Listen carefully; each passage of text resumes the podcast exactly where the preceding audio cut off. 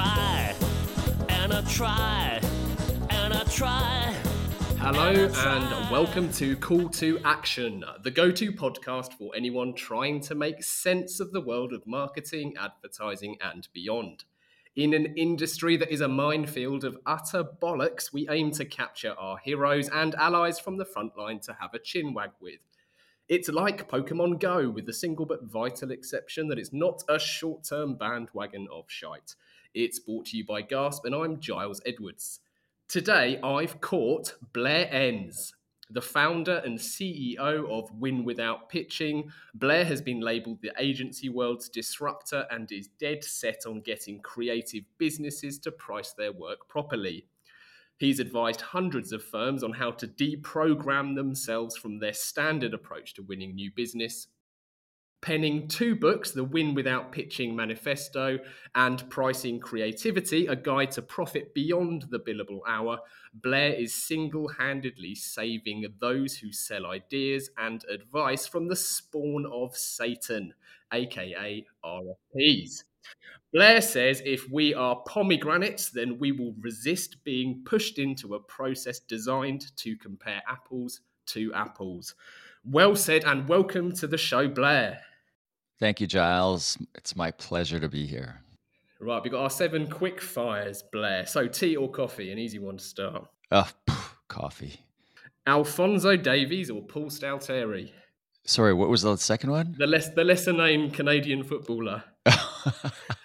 Alphonso Davies. I've so re- recording during a World Cup. Yes, Alphonso Davies. Right, RFPs or pitching? Neither. Value based pricing or integrity based selling?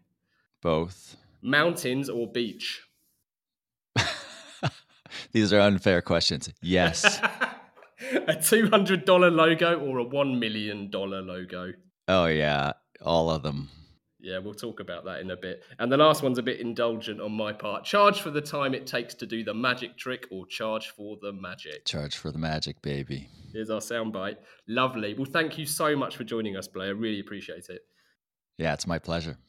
So, to start call to action, we always like to celebrate the weird and wonderful ways that guests have ended up where they are now in their in their career. So, if we go right back to the start, what was your first ever job, and then what was your first proper advertising related job? Oh, my first proper job was washing dishes. I was horrible at it. My first proper advertising related job, I was hired originally as an account coordinator at the age of 20 or 22. It's all a blur. It's, it's all a blur now. In a full service marketing communications firm. It was a it was a PR firm that had bought an ad agency. I was trying to get a job in public relations. They didn't hire me. And then uh, six months later, they called me back and said, "Hey, we bought this ad agency. Do you want a job in advertising?" And I said, "Yeah, sure, fine." Yeah, yeah, yeah, good. So, account coordinator is that like in an account management type department? Yeah, it's an entry level account management.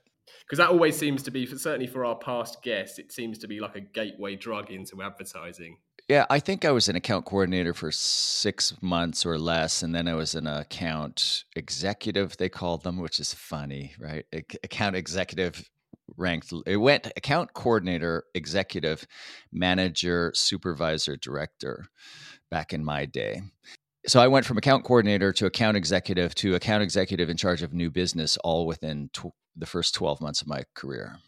Oh wow! Yeah, I don't know what the exchange rate is with job titles nowadays, and there's, there's definitely an inflation of sorts. I met someone who was a director, and they're just fresh out of uni still, so I don't know what any of it means. But so, did you? Was that very intentional? You knew you wanted to get into this Adland world, or was that just uh, just an opportunity that presented itself?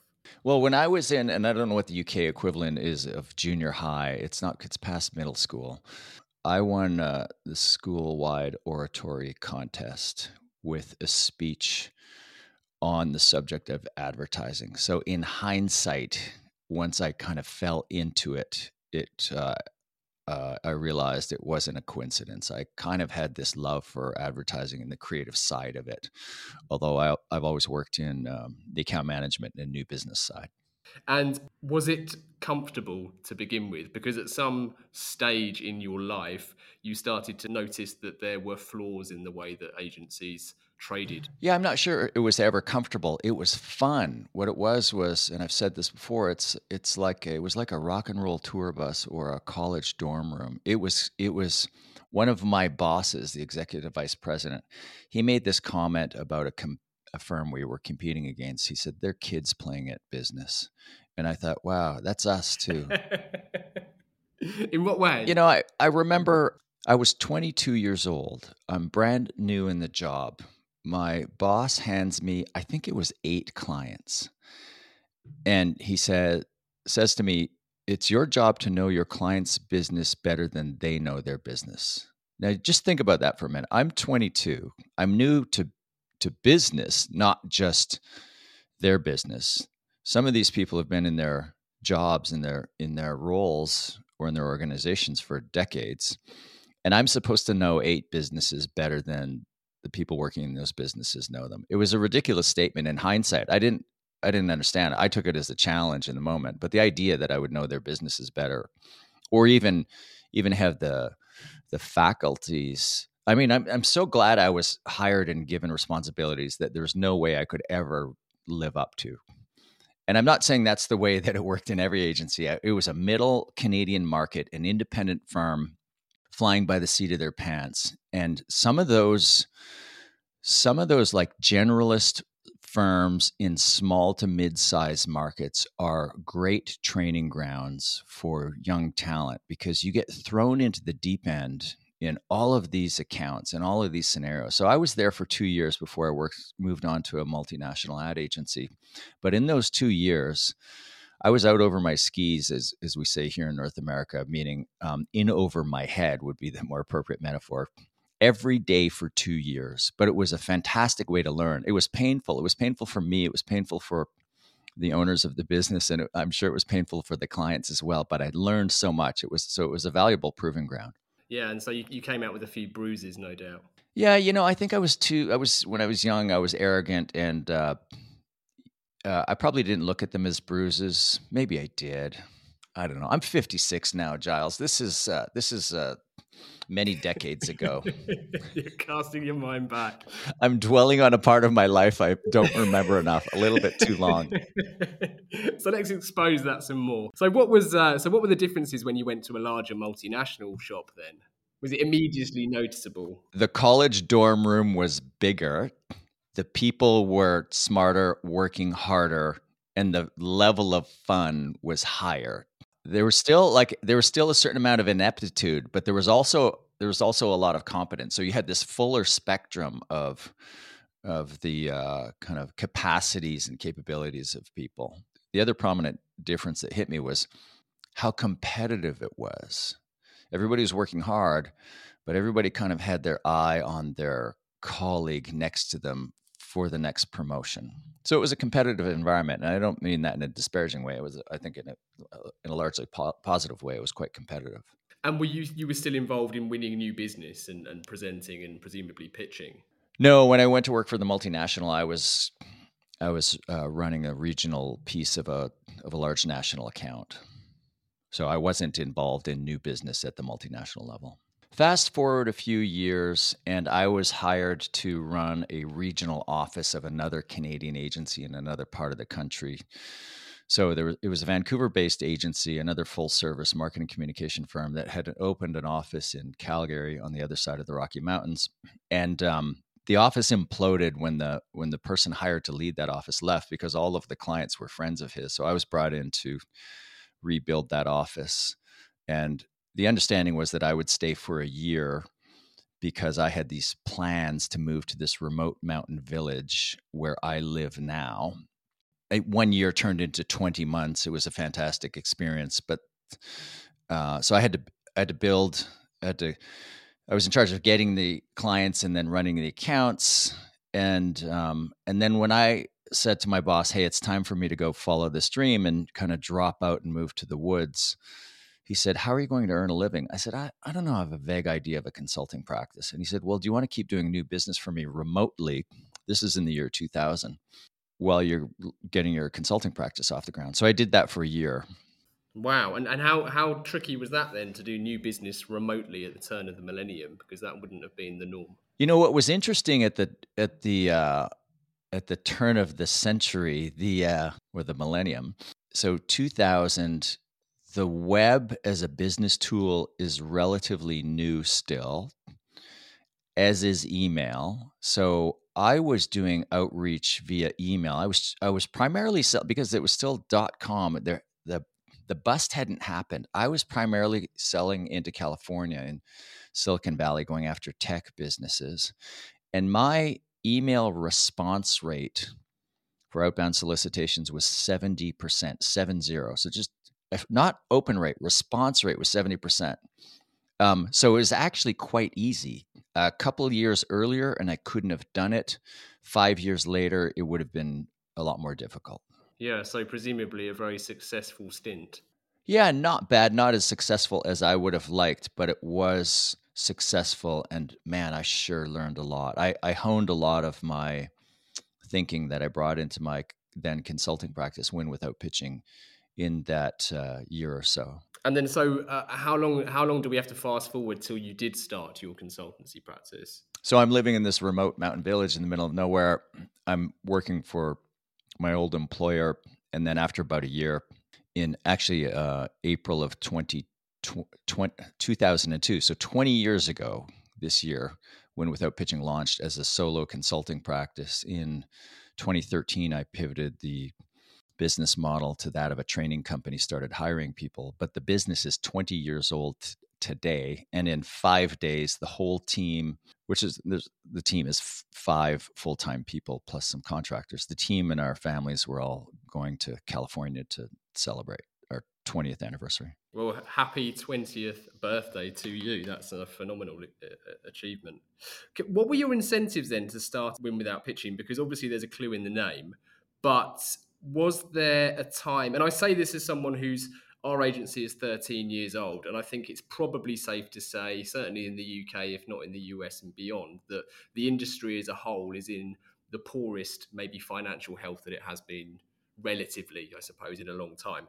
And I think you can point fingers in various directions, and you can talk about media being you know decoupled from creative because previously you could make a lot of money in media and then that, that cash cow for want of a better word, got taken away. So, why was it pitching that you wanted to hone in on as being perhaps responsible for businesses not being as profitable and as healthy as they as they could and should be? I remember in my last agency job, I was in a meeting, uh, a new business meeting with the president of the agency, and the client said something positive about us and he said i'd like you to uh, i'd like you to come back with some ideas like some some creative concepts. And uh, my boss the president of the agency president and owner said sure. At the same time i said no we don't pitch. And it was i was just fed up in that moment. I was tired of having to uh, give our thinking away for free. I, I think I, even though the guy I was with, the owner, president and creative director. was one of the most talented creative people I had ever worked with. And I felt like we were one of the best, certainly design firms in North America. And I thought the idea that we would have to come in and pitch pitch creative work for free was just offensive to me. And we weren't even pitching against anybody else as far as I knew. No. He uh, he just wanted free some see some free work and I thought this isn't how this is supposed to work. And so, in a moment of frustration, I finally put my foot down. the uh, uncomfortable thing about it was my boss readily agreed to do it. And I, I forget what the conversation, I forget how we ended that conversation, but afterwards he said to me, Hey, I don't mind you taking this approach. I just, I would appreciate if you let me know in advance. Uh, but that moment sticks out to me as a moment where I just got fed up and I thought, this is stupid. We shouldn't have to do this. We're better than this. There's got to be a better way of us landing the client without having to give our thinking away for free. And I started experimenting a little bit, pushing back, using case studies and and just drawing a line and saying no. And I, I got some early feedback that, you know what, it's possible. There's another way to do this. Even though my entire career at, at that point the only way any agency I was ever with ever won any new business was by giving creative away for free, either in a direct sale with no competitors or in a formalized pitch. I had only ever done it that way, with one exception that I can think of. So I was just fed up with it in the moment. And I think my pride, and I say that in the negative sense of the word, was bigger than that of my boss, the creative director. He was just used to the idea that this is the way you build a creative business, and I was fed up with it. And do you think that's still a big problem in the industry? And do you think anything has changed since that moment? Because I, I think you might know Tom Lewis. He was at the IPA uh, CFO. So Tom's a friend. He's been on the show, and we've he wrote a piece on consultative selling called "Beating the Odds," and it was a curation of a few agency owners' experiences, and mine included. And one of the stories I shared with him was that actually it was only since we refused to pitch that we are winning pitches. Uh, simply because, and this uh, this sounds a bit like a soundbite, and I, you know, I, I, suppose I make no apologies for that. But to me, it always either ends a really bad conversation or it starts a really good one. So it to us, it's a qualifier of sorts.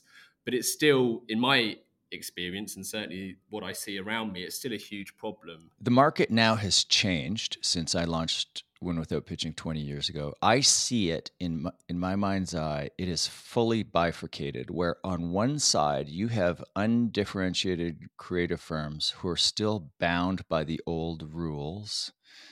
And on the other side you have typically highly specialized firms that solve niche problems for niche markets.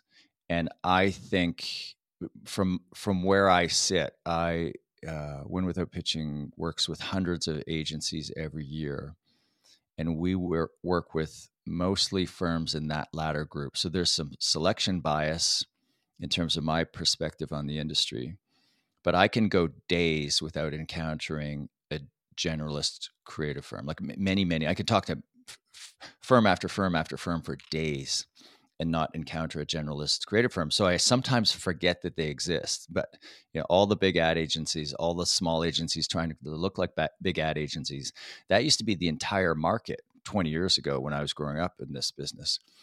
Today, and um, I do a podcast called Two Bobs with my co-host David C. Baker, and we did an episode recently on just on this very topic. And I read out the positioning language of the 20 most recent firms we had worked with. And then we broke down the use of the words. The word advertising didn't appear in any of them.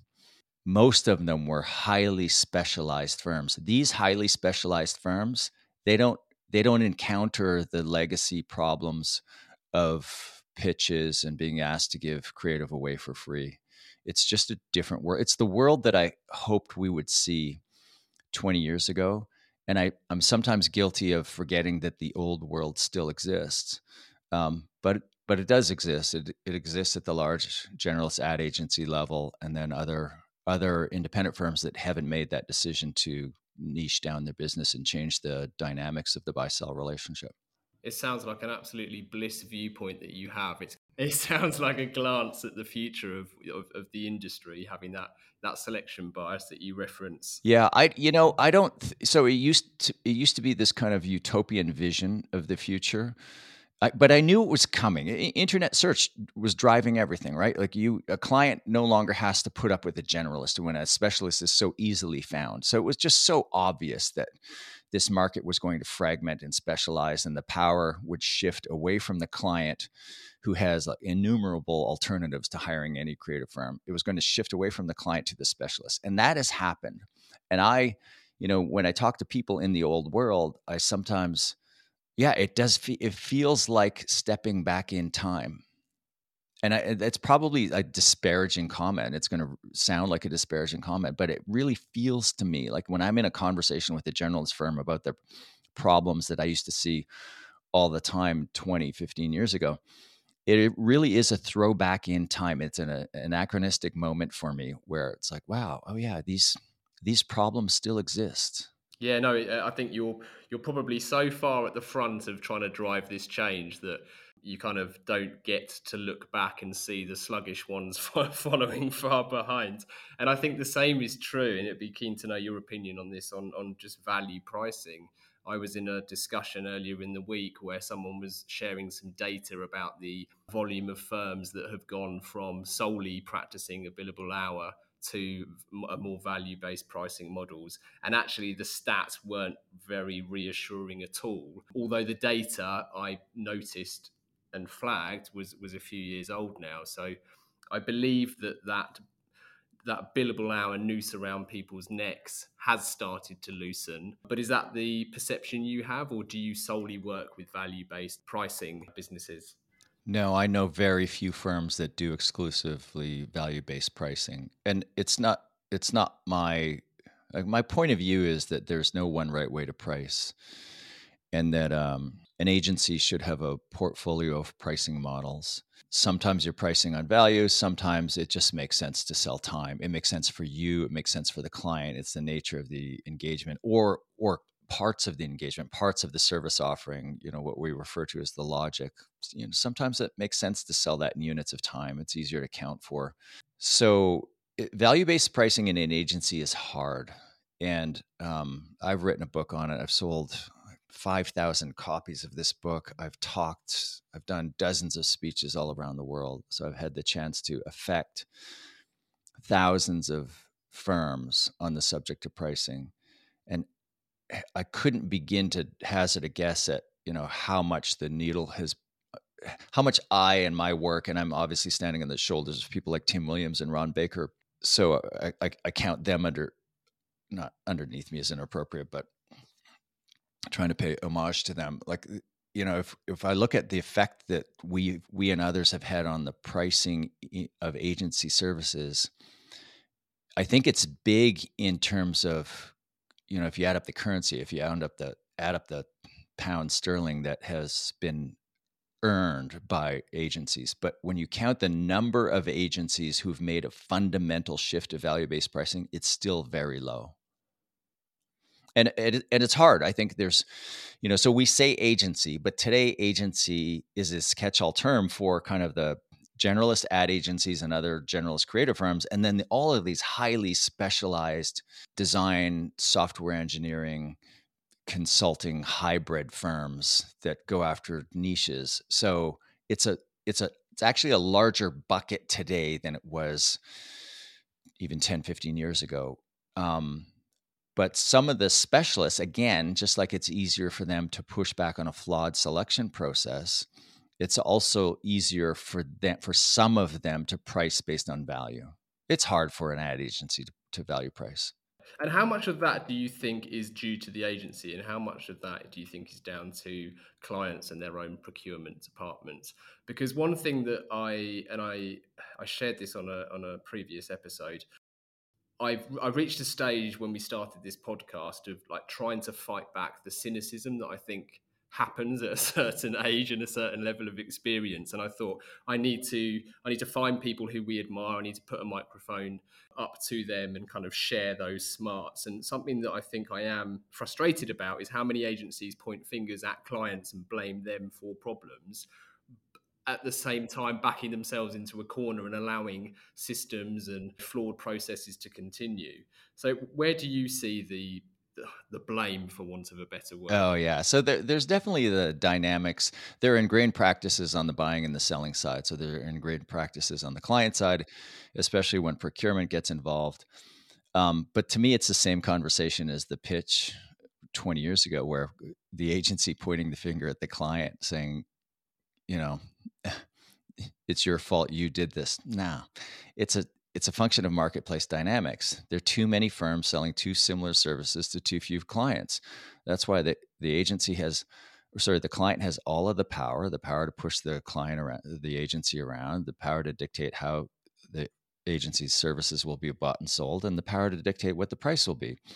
So until you build a meaningfully different differentiated business. And the way you do that is you go deeper into a niche, which means you specialize. If you don't do that, you're always going to be kind of ebbing with the tide. You're always you're you're you're going to be a a, a, price taker in that market. Like a commodity, you're kind of commoditizing yourself, perhaps. Yeah, you you have little power in the buy sell relationship because the source of the client's power is alternatives to hiring you. As soon as you limit the alternatives to hiring you, now you have the power to push back on how your services are bought and sold, and you have the power to affect how you price.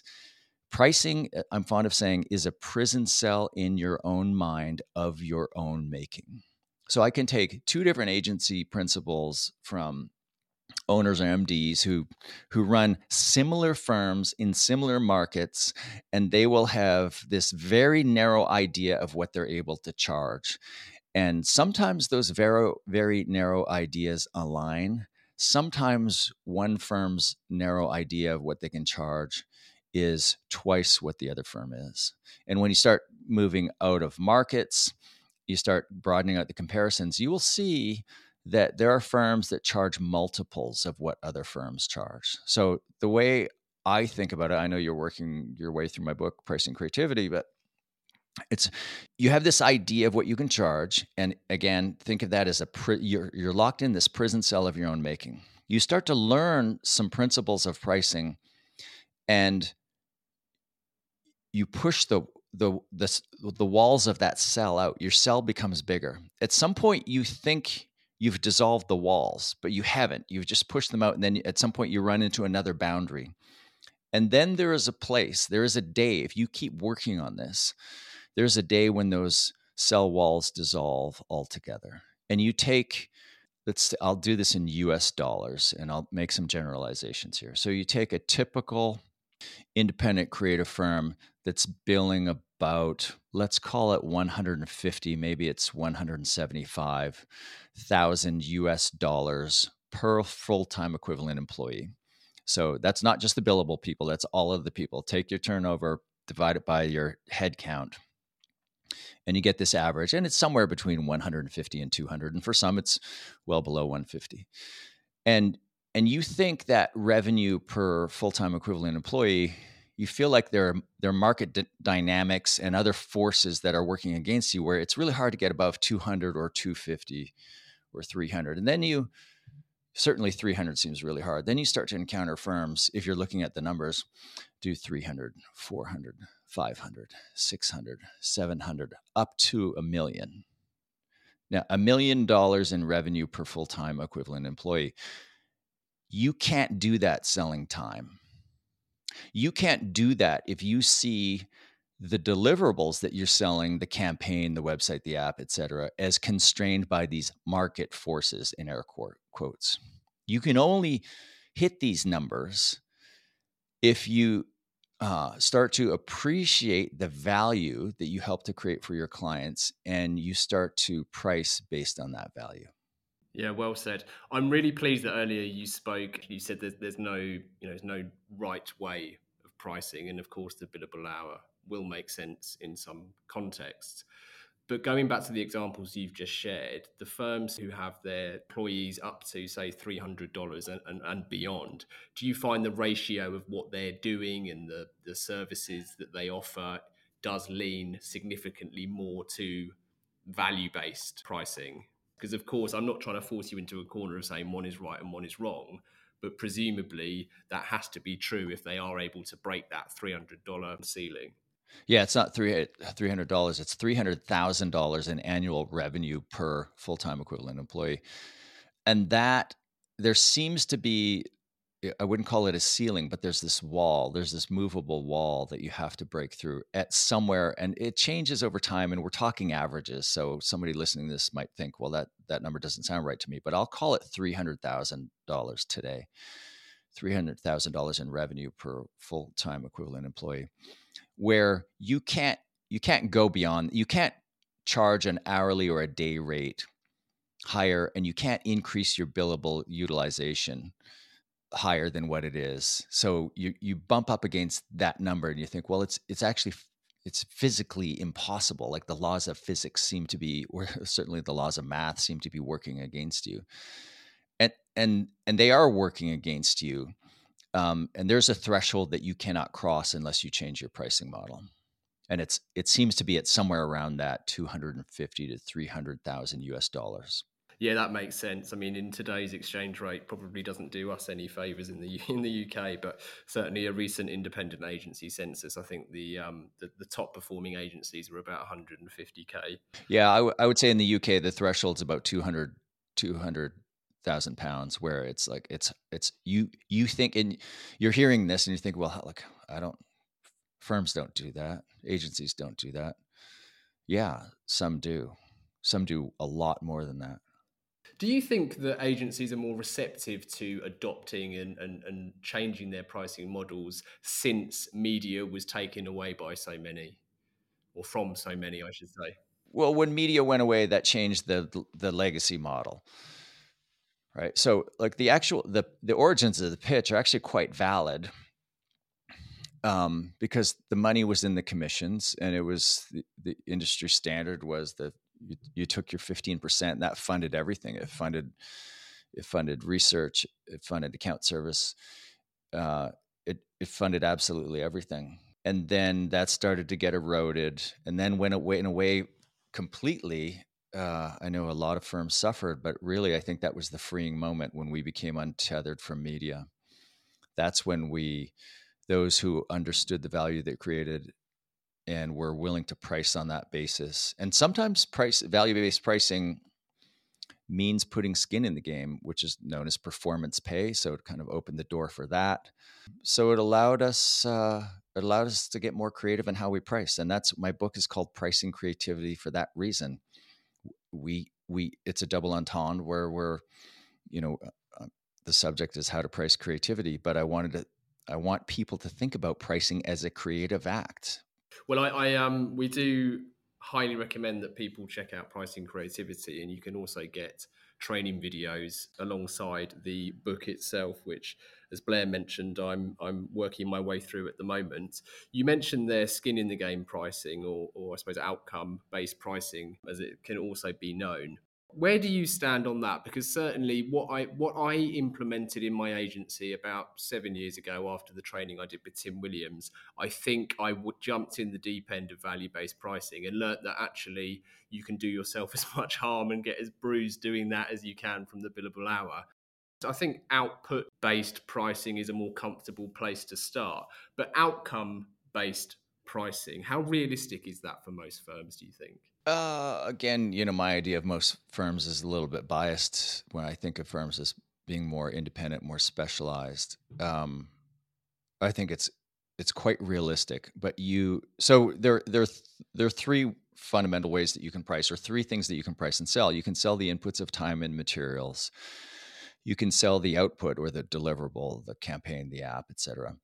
Or you can sell the outcome, the value to be created. And when you're um, even generalist ad agencies have an opportunity to price based on outcome. But when you're a specialist, and let's say you're vertically specialized, so you work in a category, you work in just one narrow category. You when you work in a category, you tend to see you see the patterns and when an opportunity comes to you and a client has a problem and you think, "Oh, we've done this a few times before."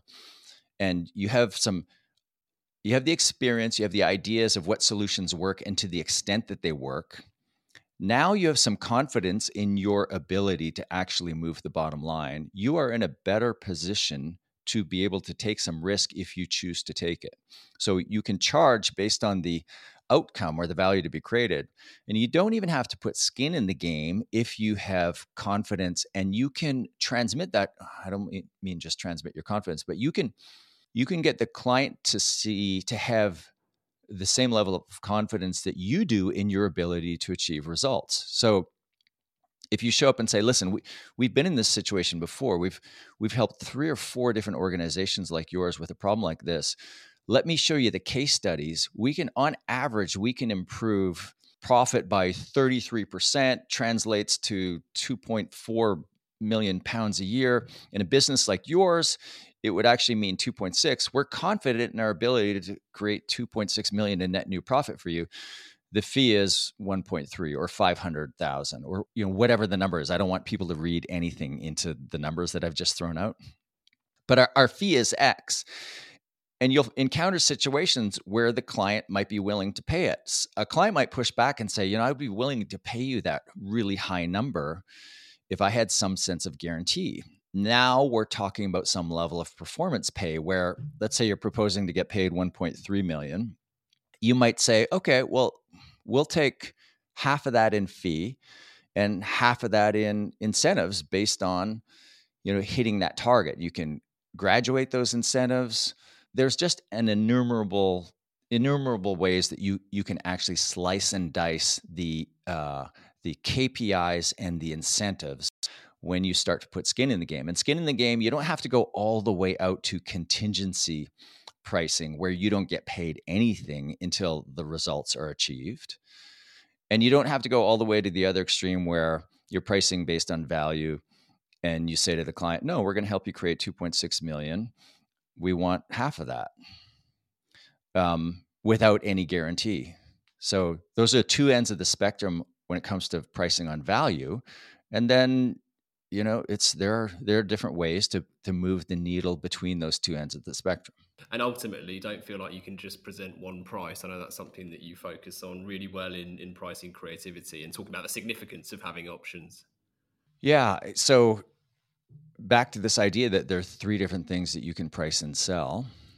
You could put forward a proposal to a client with three options. And I, as you're alluding to, I'm a big advocate of the three option pricing. I got that from Tim Williams years ago. It's fairly standard pricing uh, technique but it's really powerful. Put options in front of your client. You could align those options along the lines of the three different things that you can price and sell. So I could show, show up with a proposal and say to the client, listen, there's three, three different ways you can hire us to help you create this value.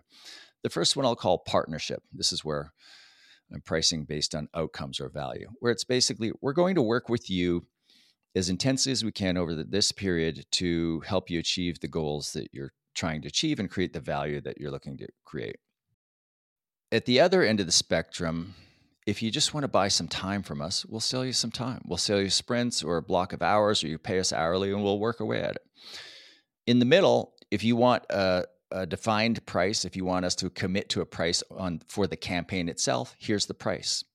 So in that in that example, they can buy value, they can buy time, they can buy the output or the deliverable. So that's one way to do it. And even on the value based price, you could put some skin in the game. You you could say the price to us is one point uh, the fee to us is 1.3 million, but the way we're breaking it down is it's 750 in or 700,000 in fees and 600,000 in incentives based on us hitting certain targets. So these are just some examples, but so if you, if you put forward a three option proposal to a client, you might have one value based price option. How often is the client going to take that value based price option? Probably less than 33% of the time. So let's assume that an agency always puts forward a value based option. That means at best, you're probably going to end up with 25% of your clients or projects priced based on value. But that that 25% is going to have a dramatic influence on the bottom line. It might double, triple, quadruple the bottom line, the EBITDA of the firm. Yeah, absolutely. I think it's quite liberating as well when we started to implement it and start thinking about how else can we price something and actually giving options. Because again, a point that I've heard you make and it comes up in the book is you're just you're just increasing the the odds of a client having something to say yes to. Yeah, and that's at the simplest level. Your your odds of you know, you look at the potential outcomes. If I put forward a one option proposal, there are two options, yes or no. 50% positive, 50% negative. If I put forward three options, now there are three positive and one negative. I've gone from a 50% 50% positive outcomes to 75% positive positive outcomes. But that's the least um, meaningful reason to put forward options. The most important reason is you change the context of the decision the client is making. You're actually changing the question that you're asking them. You're going from asking them to answer the question, is this proposal worth this much money? to answering the question, which of these is the best value? And that latter question is the question the brain is wired to make. It's the question the clients are enabled to answer. In fact, if you put forward a single option, single price proposal, you they need context for the decision making. So you you force them to physically or just mentally leave to go bring the context to the decision that they have to make, and that that is a, a, um, a comparison. We think our proposal stands on its own, like as some sort of objective truth, and the client will make this objective decision. The reality is, most of the most of the decisions that most of us make in our lives are subjective and contextual. We're constantly searching for context. So provide the context in your proposal by offering different ways that the client can engage you at different price points and then facilitate a discussion with the client on which option seems to be the best fit for them. You'll see how the that dynamics of that closing conversation change. Yeah, wonderful. Well, that's cued a couple of listener questions that I've got for you, Blair, quite well. Time, weather, and... We interrupt this podcast to announce that we will never interrupt this podcast with ads. Ads that awkwardly nudge you to contact the pod's host, Giles Edwards, on 01189 952 007. Only the other day, some pod listening companies did just that, calling for guidance on strategy and brand identity. But we're not asking you to do that. Nope. Anyway, back to the show. And finally, brand purpose. Let's talk a little bit about brand purpose. What a load of fucking nonsense brand purpose is, yeah? Oh, the godfather of marketing, Mark Ritson, telling it like it is. Not what we were after. Hang on. So asking the general public for their opinion, be it on Brexit or boat names, is notoriously fraught with danger, but that's not stopped us asking. So Lorraine asks, uh, do you have any rules for quickly determining if a new business opportunity is worth pursuing? And how do you become more confident in turning down wrong fit clients? That's two questions. it is two. Cheeky Lorraine rules yeah like a whole set of rules and you should have rules lorraine. So you write down you write down the type of client that you want to work with all of the variables that you can describe. Write down the clients that you don't variables of the clients that you won't work with. And then in the middle write down the red flags where um, like for me in our business an esop ownership structure employee stock ownership plan if all the employees are owners of the business, that's a red flag for us because those organizations have difficult time making decisions. We don't have a hard line about we won't do business with them. It's just a red flag that says ask more questions, be careful, tread carefully here. So Lorraine, you you should so do I have rules? The the rules are the lines that I demarcate based on you know who I want our organization to do business with and who I don't want to do business with. Or I know that it's are likely to waste our time or we're not we're not likely to to be able to affect the business. So it's not my rules that matter, it's your rules that matter. And what was the second part? How to become more confident? Well, this comes from my friend and uh, podcast co-host David C. Baker. He called me one day and said, "Where does confidence come from?" And I had an answer. And he said, No, that's wrong. He said, It comes from two places. He was driving through a snowstorm in the middle of America and he pulled over and I had this brainwave and he called me. He said, Where does confidence come from? He said, It comes from two places and only two places. It comes from deeply held beliefs. So that's from our, our sense of self, uh, how we were raised, the, the mix of genes and upbringing, uh, self esteem uh, and also our, our, our, deeply held belief about our ability to help our clients and create value for our clients. And if you don't have that, then the second source is options.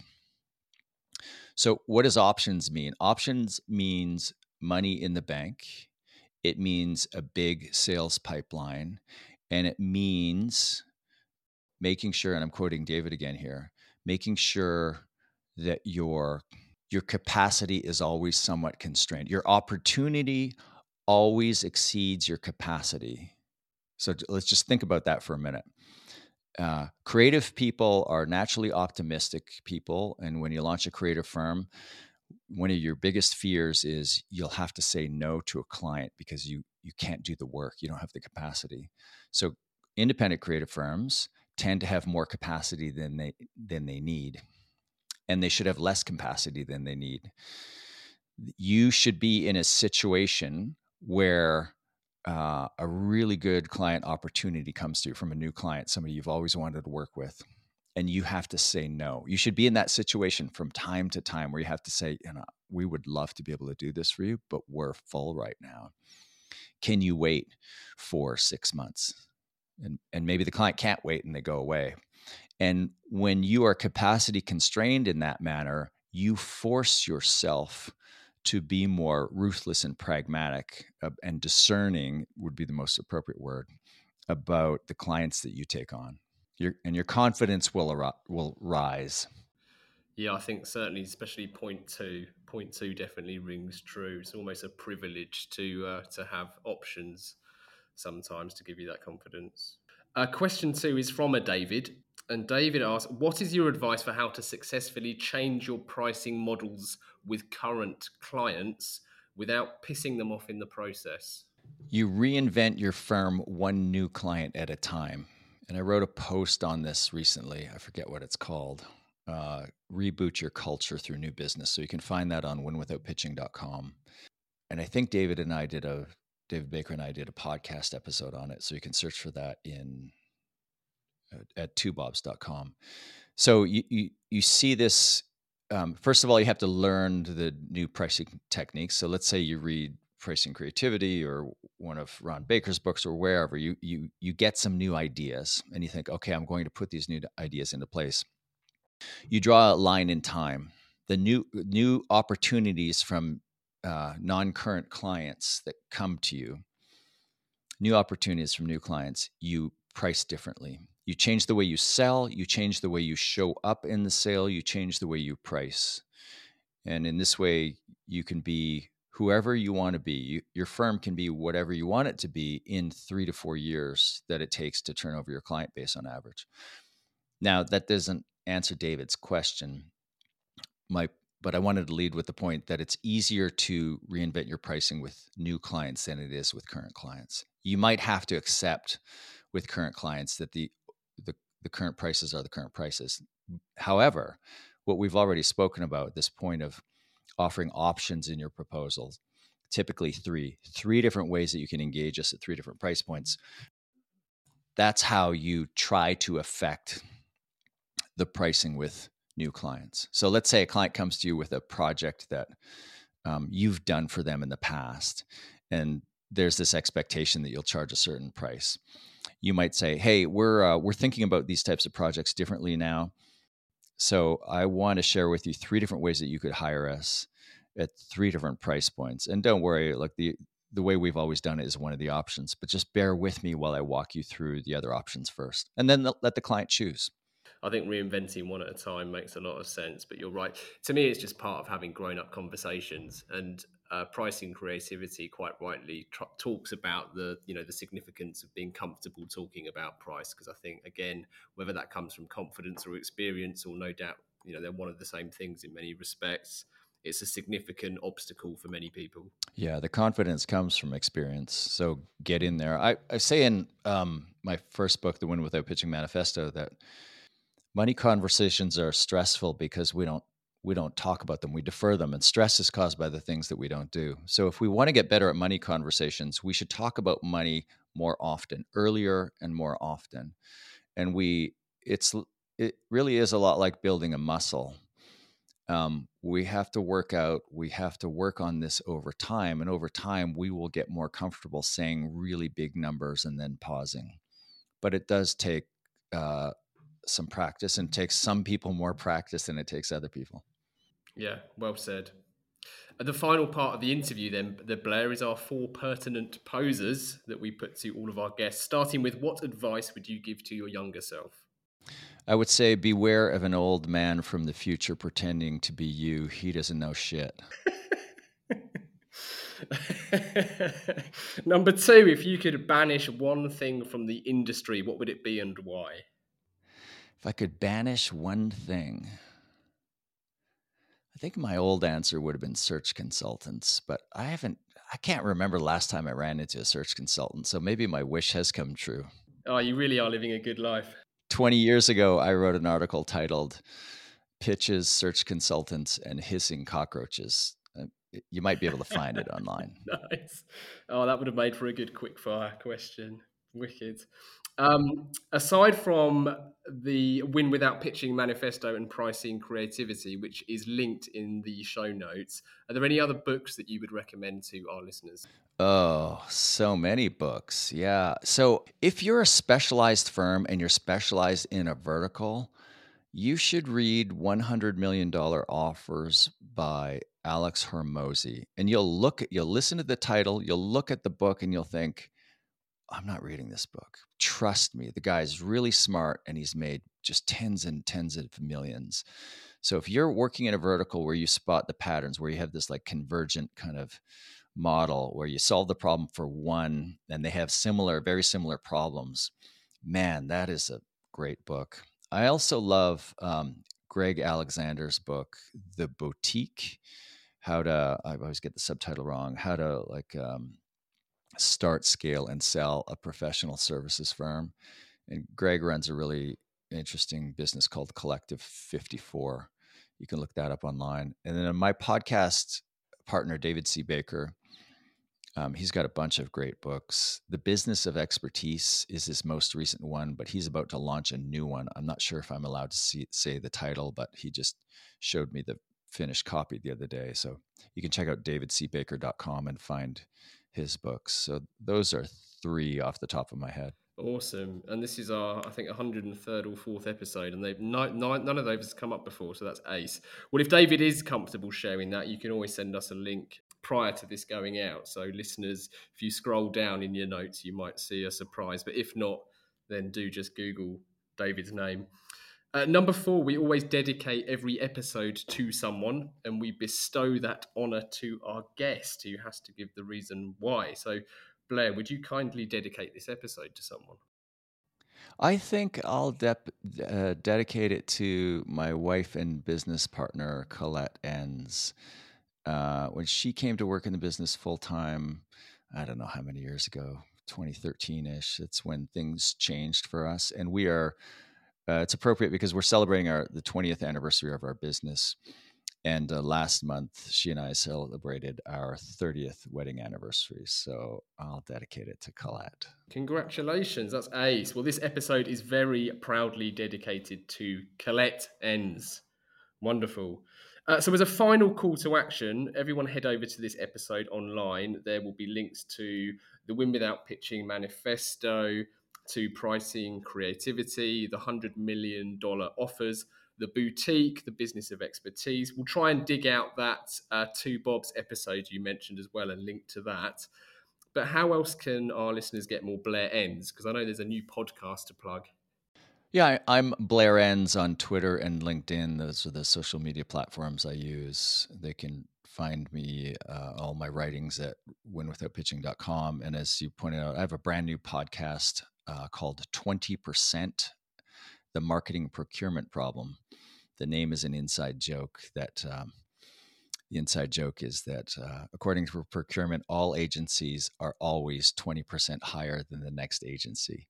So i have a co-host in that podcast leah power. She and i are interviewing procurement people from some of the world's largest companies and we're trying to solve the marketing procurement problem. So i'll let the listener decide for themselves what they think the marketing procurement problem is but we're trying to ha- we're having conversations with people and talking about you know is value really being created here? What's really going on here? How do these three parties of agency uh, marketing and procurement work better together? Right we're going to link to that too.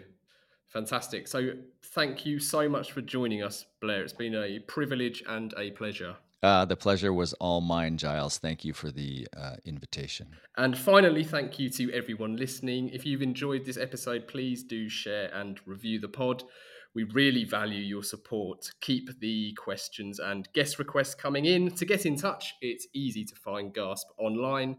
You can check out CTA Pod on Instagram or just email hello at calltoaction.co.